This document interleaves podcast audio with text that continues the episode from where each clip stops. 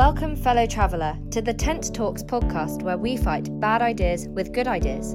Join Dr. Stephen Backhouse and friends as we pursue the renewing of our theological, social, and political imagination. Welcome, friends. This is Tent Talks. I'm Chris Marchand, and this is our new series entitled Women in Church Leadership. The premise is simple talk with a set of women in leadership within the church and ask them the same set of questions. Let them tell their stories and experiences and see what kind of narrative thread emerges. This is episode two Scrutiny and What We Haven't Been Able to Move Past. As a way of setting the context for today's episode, I'm going to offer two reflections one personal and one from pop culture. My personal reflection begins during Christmas of 2019.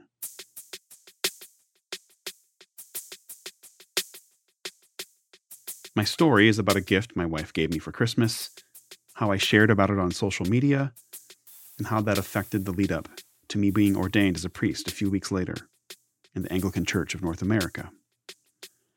Getting ordained to ministry is a multi year, multi hoop jumping process. I had gone to seminary and received my theological degrees almost a decade prior, and had been pastoring for most of that same decade.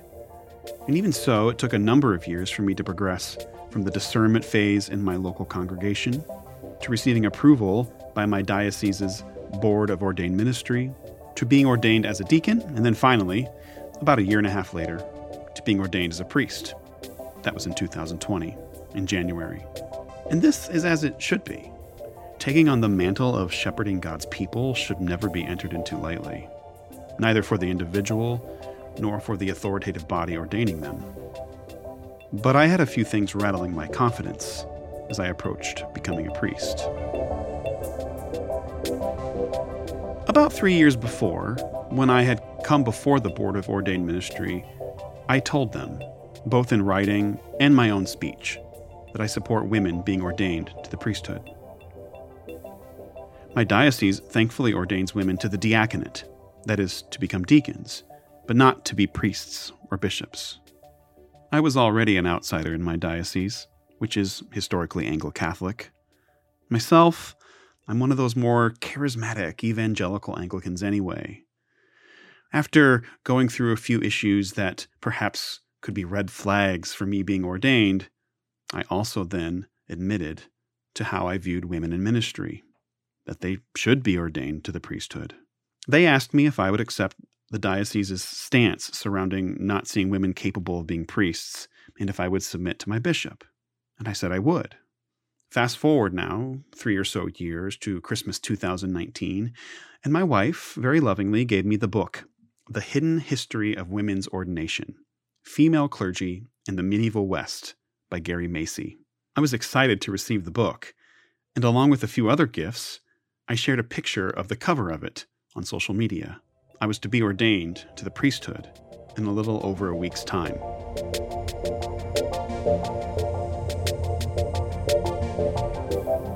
A few days later, I was told by a fellow priest, my friend who I had partnered in ministry with to start our church, that other priests in the diocese had seen my post and were none too pleased. That to post publicly about women being ordained was inappropriate that I was overstepping my bounds, especially since I wasn't myself a priest yet, and posting about something controversial and in support of something our diocese does not do. We don't ordain women to church ministry. Except we do. Although a number of priests in our diocese are still very uncomfortable with it or object to it outright, we very much do ordain women to be deacons it is a recognized office of the church where one is ordained, anointed, blessed by their bishop to serve their congregation. And thus, under a certain interpretation, my post about women's ordination was well within an accepted practice within my own diocese. But there's no need to be coy on either side. Yes, I'll admit my post was about the full ordination of women to ministry in the church. If the other side will admit that they probably don't want women being ordained to anything in the church, and only do so now grudgingly, I share this story as a way of exploring what it means to come under scrutiny. In the church world, if someone begins sharing about how women should be blessed to step into the fullness of being a pastor, priest, or even bishop, that person almost immediately becomes discredited, disparaged, mocked, called names even, put into their own categories, cast into outer darkness. Here's what I know. What I've experienced as a man in standing up for the place of women within the church is so incredibly minimal to what women who are leaders in the church have had to face their whole lives, and indeed face day in and day out. In my interview with Joy Qualls, she describes the scrutiny she's faced this way. The great irony of the whole thing is I have to defend my faith less to people who don't believe than I have to defend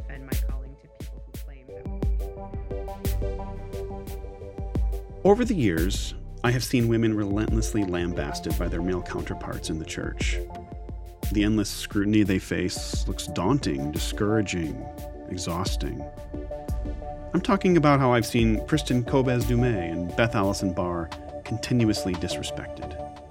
All the way to a recent article by Madison Pierce, recounting the trauma and abuse she's experienced as a woman working within Christian academia. So today's episode is about giving the women I've interviewed an opportunity to speak about that from each of their perspectives and experiences. Now, to my pop culture example. It comes maybe from an unexpected place the television show The Simpsons.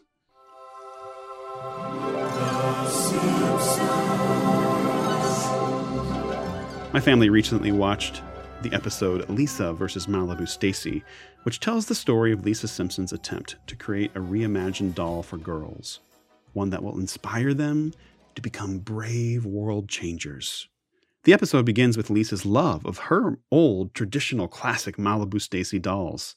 It's an obvious stand in for the Barbie doll, the future movie of which by Greta Gerwig I am very much looking forward to seeing someday. In the episode, they introduce a long awaited talking version of the doll, and to Lisa's horror, Malibu Stacy utters such vain inanities as this. Let's buy makeup so the boys will like us. I wish they taught shopping in school. Let's bake some cookies for the boys. To which Lisa can't help but respond. Come on, Stacy. I've waited my whole life to hear you speak. Don't you have anything relevant to say?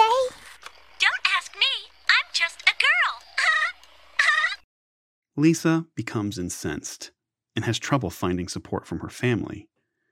Why is she making such a big deal out of this? Millions of girls will grow up thinking that this is the right way to act.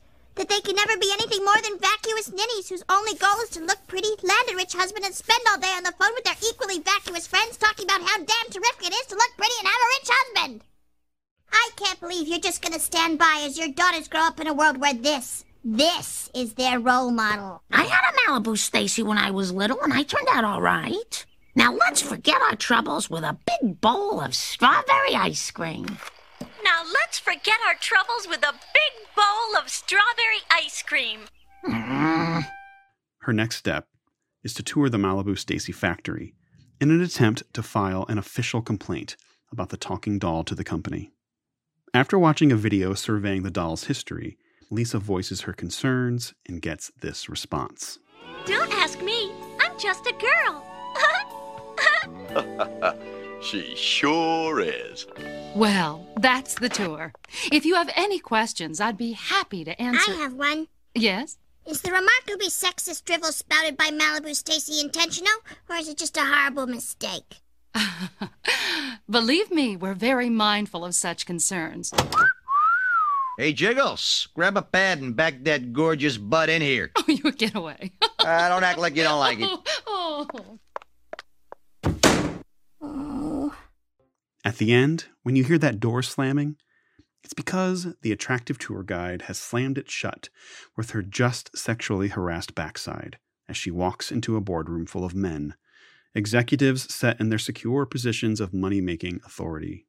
It's a scene played out in countless films and shows. A woman only valued for her body and sexual prowess, a group of men in power putting a woman in her place, and the woman giving into it, seemingly enjoying it, She's been given a job, after all. She should be grateful. Lisa's response to all of this is to create her own doll, a version of woman all little girls could aspire to.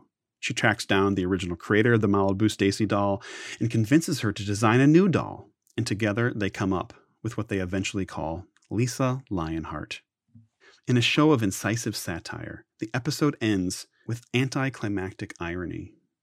That boardroom of middle aged men in suits comes up with a new version of Malibu Stacy, just in time to derail the release of Lisa Lionheart.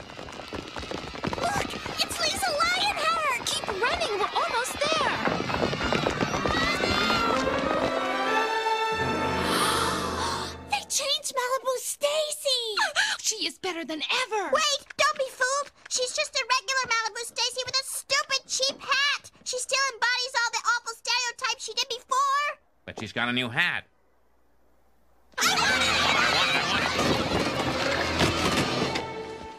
No one, no one that is but a single little girl, buys Lisa's doll, and everyone else is swayed by the shallow new wardrobe accessory offered with Malibu Stacy. My reflection of all this is that when someone stands up for what they think is right, and when they are asking for massive changes to occur within their culture, instead of being listened to and respected, they face opposition at every turn. Indeed, the world around them looks to destroy them. In the midst of looking for support from the very people who could most benefit from change, those people, in this case, women in the church, whether they're leaders or not, are often swayed from change to instead cling to what is easiest and to the safety of the way things have always been. Today, I hope to offer a glimpse of what it looks like to face scrutiny for being a woman in church leadership.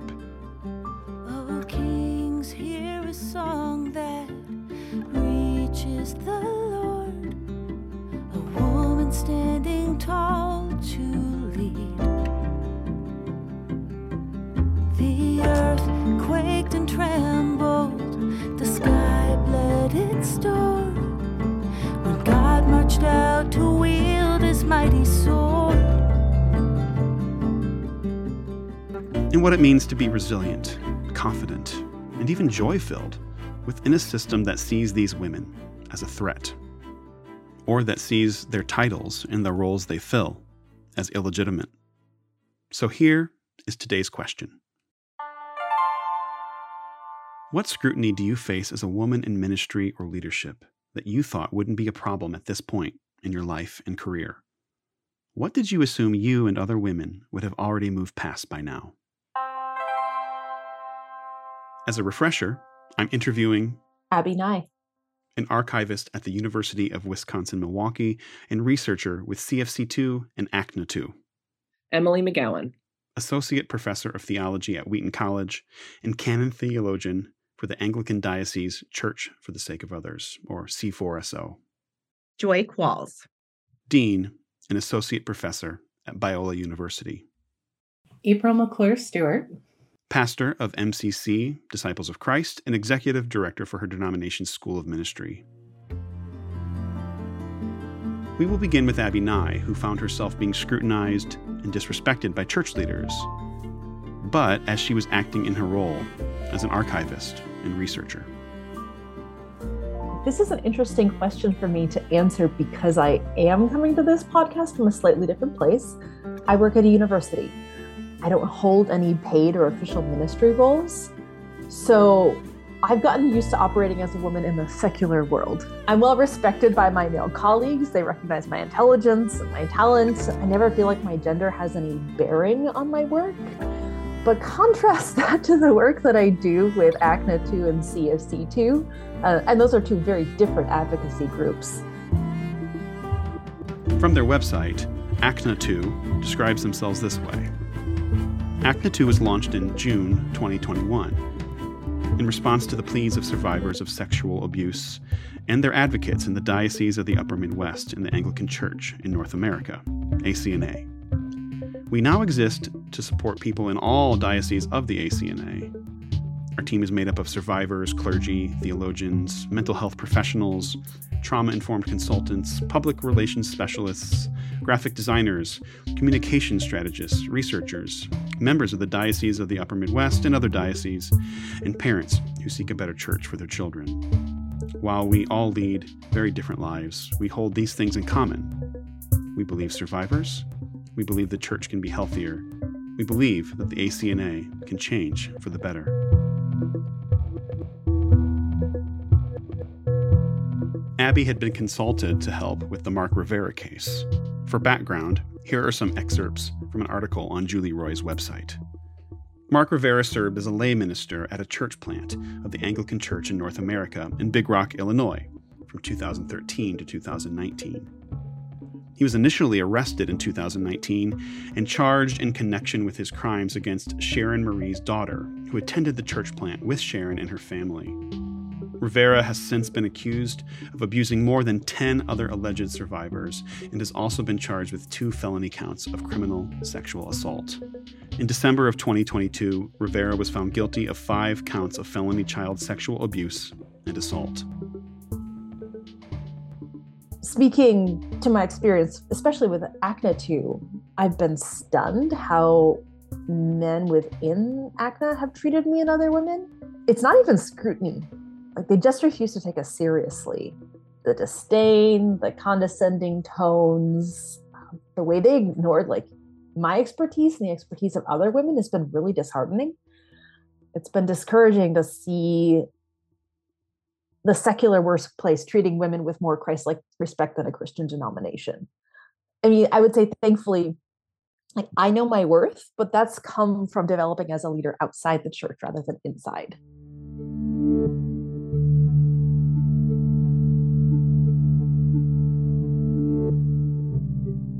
to give some context, so I joined ACNAtoo last summer in July, and in late August, I was on one Zoom meeting with uh, Bishop Alan Hawkins, who is uh, in the Diocese of Christ Our Hope, and he was leading the provincial response team. And at this point, they were just setting up the provincial response team. They were they were interviewing people to see who would be a good fit and we kind of met with Alan, and this was the one meeting I was in with him. And I tried to share with him hey, look, I work for the state of Wisconsin at a state university. We have public records. I actually have been the records manager of this state agency. I know a little bit about public records, about how you balance confidentiality and transparency. I've led multiple hiring committees where like we have this whole long, it's like a four month process. Most of these are open meetings where anybody can come in. Like, this is how we handle things. Like this, you don't have to do it exactly this way, but this is it is possible.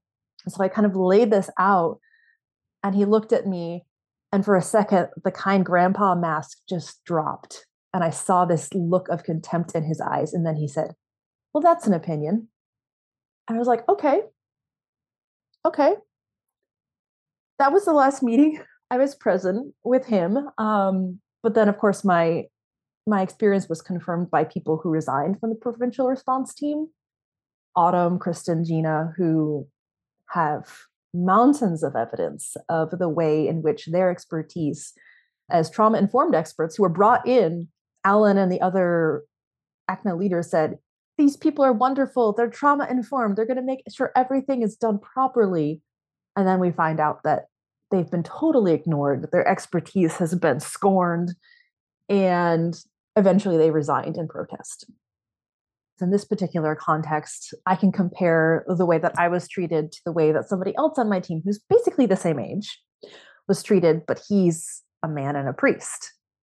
And the respect that he got was completely different which whatever we can use that to our advantage but you know in those moments sometimes i feel like there's a place to call that out and be like you know let me tell you a little bit more let me see if i can like reach you in a different way sometimes people are willing to listen or to be wrong that was not the case in this situation but I don't want to necessarily just write off everyone who treats women with disrespect as people who can't learn.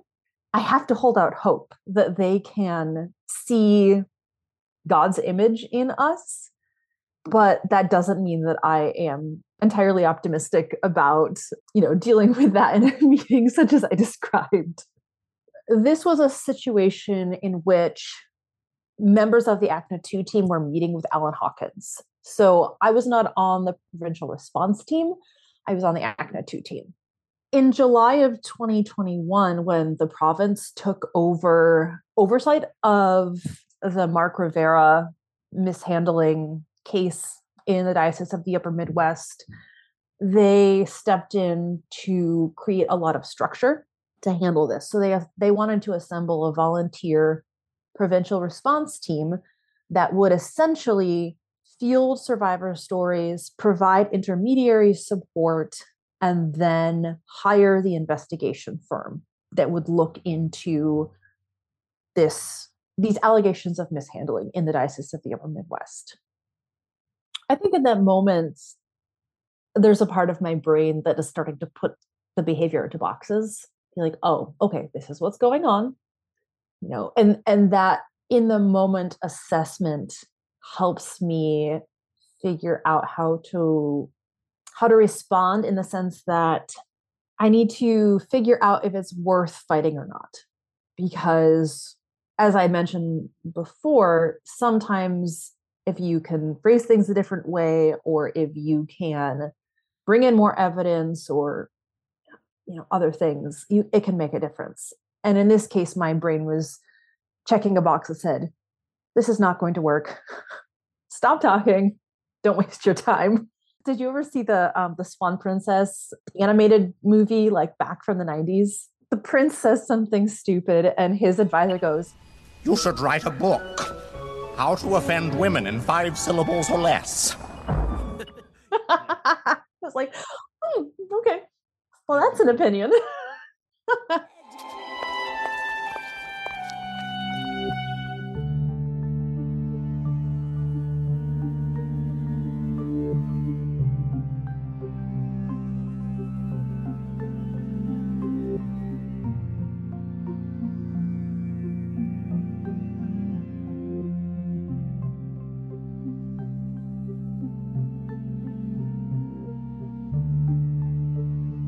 probably the biggest thing is in the frame of what we call the Billy Graham or the the Mike Pence rule, right? The the the the notion that I have to be very aware of Am I going to need to be alone with a man? Am I going to have to navigate the can we ride in a car together? Can we have a private meeting? We're at lunch together. You know, those sorts of things. I I sat on the board of a ministry organization for a friend of mine and it was kind of a I don't know, maybe you call a mastermind group trying to um, encourage pastors pastors encouraging other pastors and and as a result of being on on this board um, he wanted all of us to go through this kind of uh, mentorship program that that had been created. And at the end of this mentorship program was a retreat. And and so we go to the mountains of colorado to this beautiful cabin and i'm the only woman. It's joy and the boys. And it would it would become joy and the boys for several years so it kind of became a joke. But but that first year it was just joy and the boys. And and it was really wonderful and there wasn't any weirdness or anything until we rolled around into the evening and everybody was headed out to the hot tub. And there was this sense of like, what do I do? You know, what, like, is it okay? Is anybody going to care? Are their wives going to be bothered? Like, we've all been together. We've been staying in this house together for three or four days and it hasn't been weird at all. But all of a sudden it got super weird. And I just kind of hung out in my room until one of the guys came and knocked and was like, What are you doing? And I was well, you know, everything inside my evangelical girl life was like, I cannot be in a hot tub with a bunch of men, you know, where there's not wives or, or or, other people. And and he was like, get over yourself and go get in the hot tub, you know. And it was just this like, okay, you know, but it's but it's those kind of things that that you're just constantly aware of and and you're just constantly having to figure out how to navigate. And and I felt like it was such a great moment in some regard because it was like a brother coming to me and saying like you're the one who's making this weird. We're all fine. Like come be with us. We've we've already bonded over you know over these things. And and and it just helped me sort of get past some of the you know like i said sort of those mental blocks. And i was scared to death about what if their wives found out you know absolutely petrified and it took a long time to sort of get past that. But again like when i discovered that their wives were cool right? Like they all knew i was up in the mountains with these but but i was you know i was there with five guys. I wasn't there with one guy or whatever it happened to be. So you know maybe it would have been extra weird had it been in that situation but but it wasn't. So a couple of years later there's a little bit of a follow-up. A couple of years later uh, one of the guys that was there was announcing that i was coming to his church to speak and it's like on a facebook like a public facebook thing and somebody who was a part of i can't remember one of the teams or something that was there responds to the post on facebook is that hot tub girl? And i was like oh, you have to take that down. like you can't have that. You can't leave that comment up there. Like my reputation will be destroyed forever. You know, but but this guy was was an engineer and kind of, you know, not not necessarily your most sociable uh human being. And he just he couldn't remember my name. And so that's all he could come up with was like the last time I saw her, she was in a hot tub, you know, and I just but I was like, you please, you have to take that comment down. But but it's kind of become a it's kind of become a running joke amongst all of us who are kind of part of that group. And so I think that's that's the one thing is like it's just you're you are you are always having to be two steps ahead of the situation and and what is the response going to be to your presence. And I just thought in the year of our Lord 2022 where women have been CEOs, they have been you know presidential candidates. I, I wish perhaps they would have already been a president but they you know we've we've we've had women in every sector of leadership. Um, but this one is still is still such a, a weird one for people. So so that's been unexpected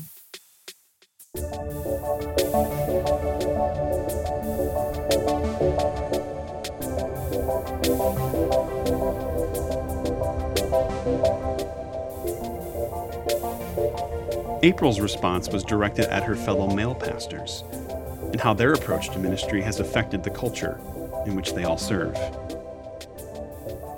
You know, as a young woman, my age was the thing that I think was really that was more deterring than the fact that I was a woman. Again, I'm not sure that I have faced situations where there has been something that I've expected us to move past because I've always been in these situations where a woman is expected to be in this position, you know. So, I mean, even when I'm at meetings, ecumenical meetings, or when I'm at denominational meetings, I don't feel, I personally don't feel dismissed or mm-hmm. that I wish that there was something different happening or that I had a different expectation. I guess one thing that I see as I get older is that the women pastors who I was with in my 20s and 30s who played the game of uh, try to get the big church, the good positions, you know, kind of the um, the political games that they've burnt out and the competition just doesn't serve us well. But I also think that of men that, you know, like I wish I actually have a lot more things that I wish I would have thought men would have moved past. And the competition is a huge thing.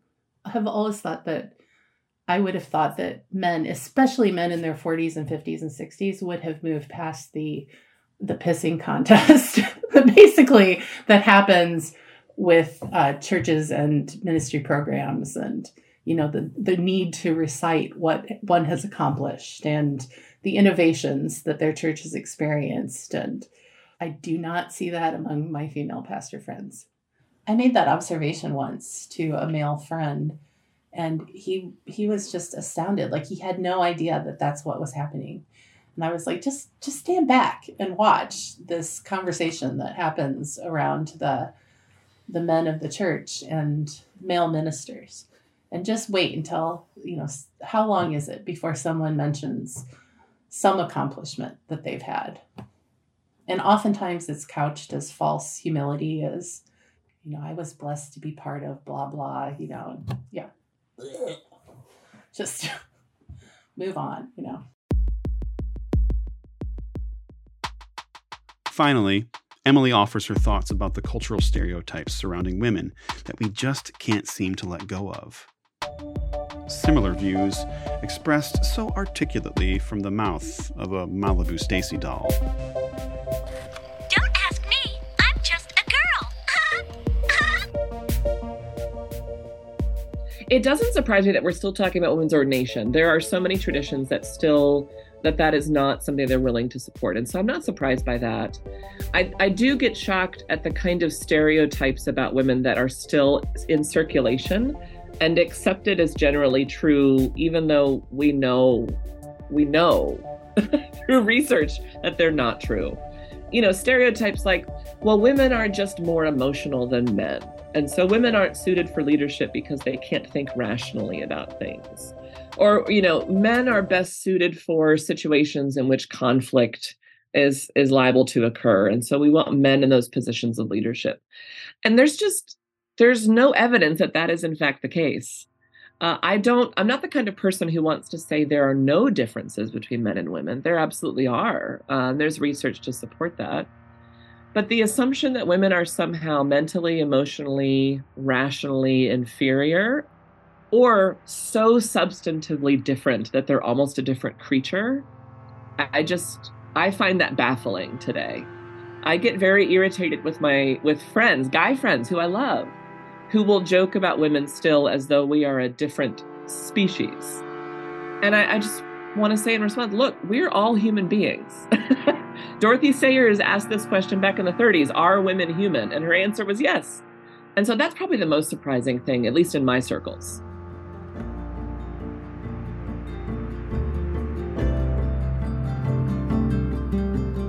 Those who love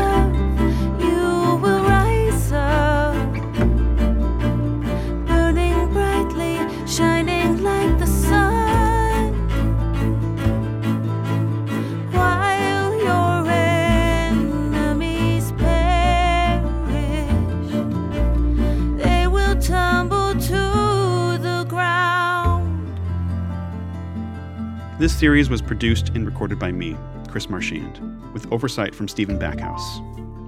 Thank you to all of my interviewees. Your stories are shaping and changing me. Our theme music is Deborah's Song by Rachel Wilhelm from her Mystery Canticles EP. You can find her on any streaming platform or support her more directly on Bandcamp. We are able to produce this podcast because of our Patreon backers. If you would like to support what we do, please consider becoming a Patreon subscriber for only $5 or £5 a month at www.patreon.com slash tenttheology. And there you'll have access to numerous teachings from Stephen Backhouse, extra interviews, and even the chance for seasonal Zoom meetups. Thanks for listening. We hope you join us next week for part three of Women in Church Leadership, where the subject is femininity and motherhood, and the role that plays in the lives of women pastors.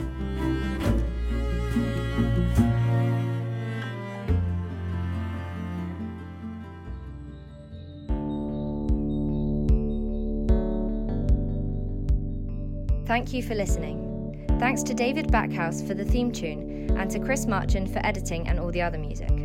This show only exists because of support from listeners like you. If you have found something we made to be good or useful, please consider becoming a patron at the Tent Talks Patreon page or leave a good review on whichever podcast platform you use to listen. This really helps. For more information, visit www.tenttheology.com.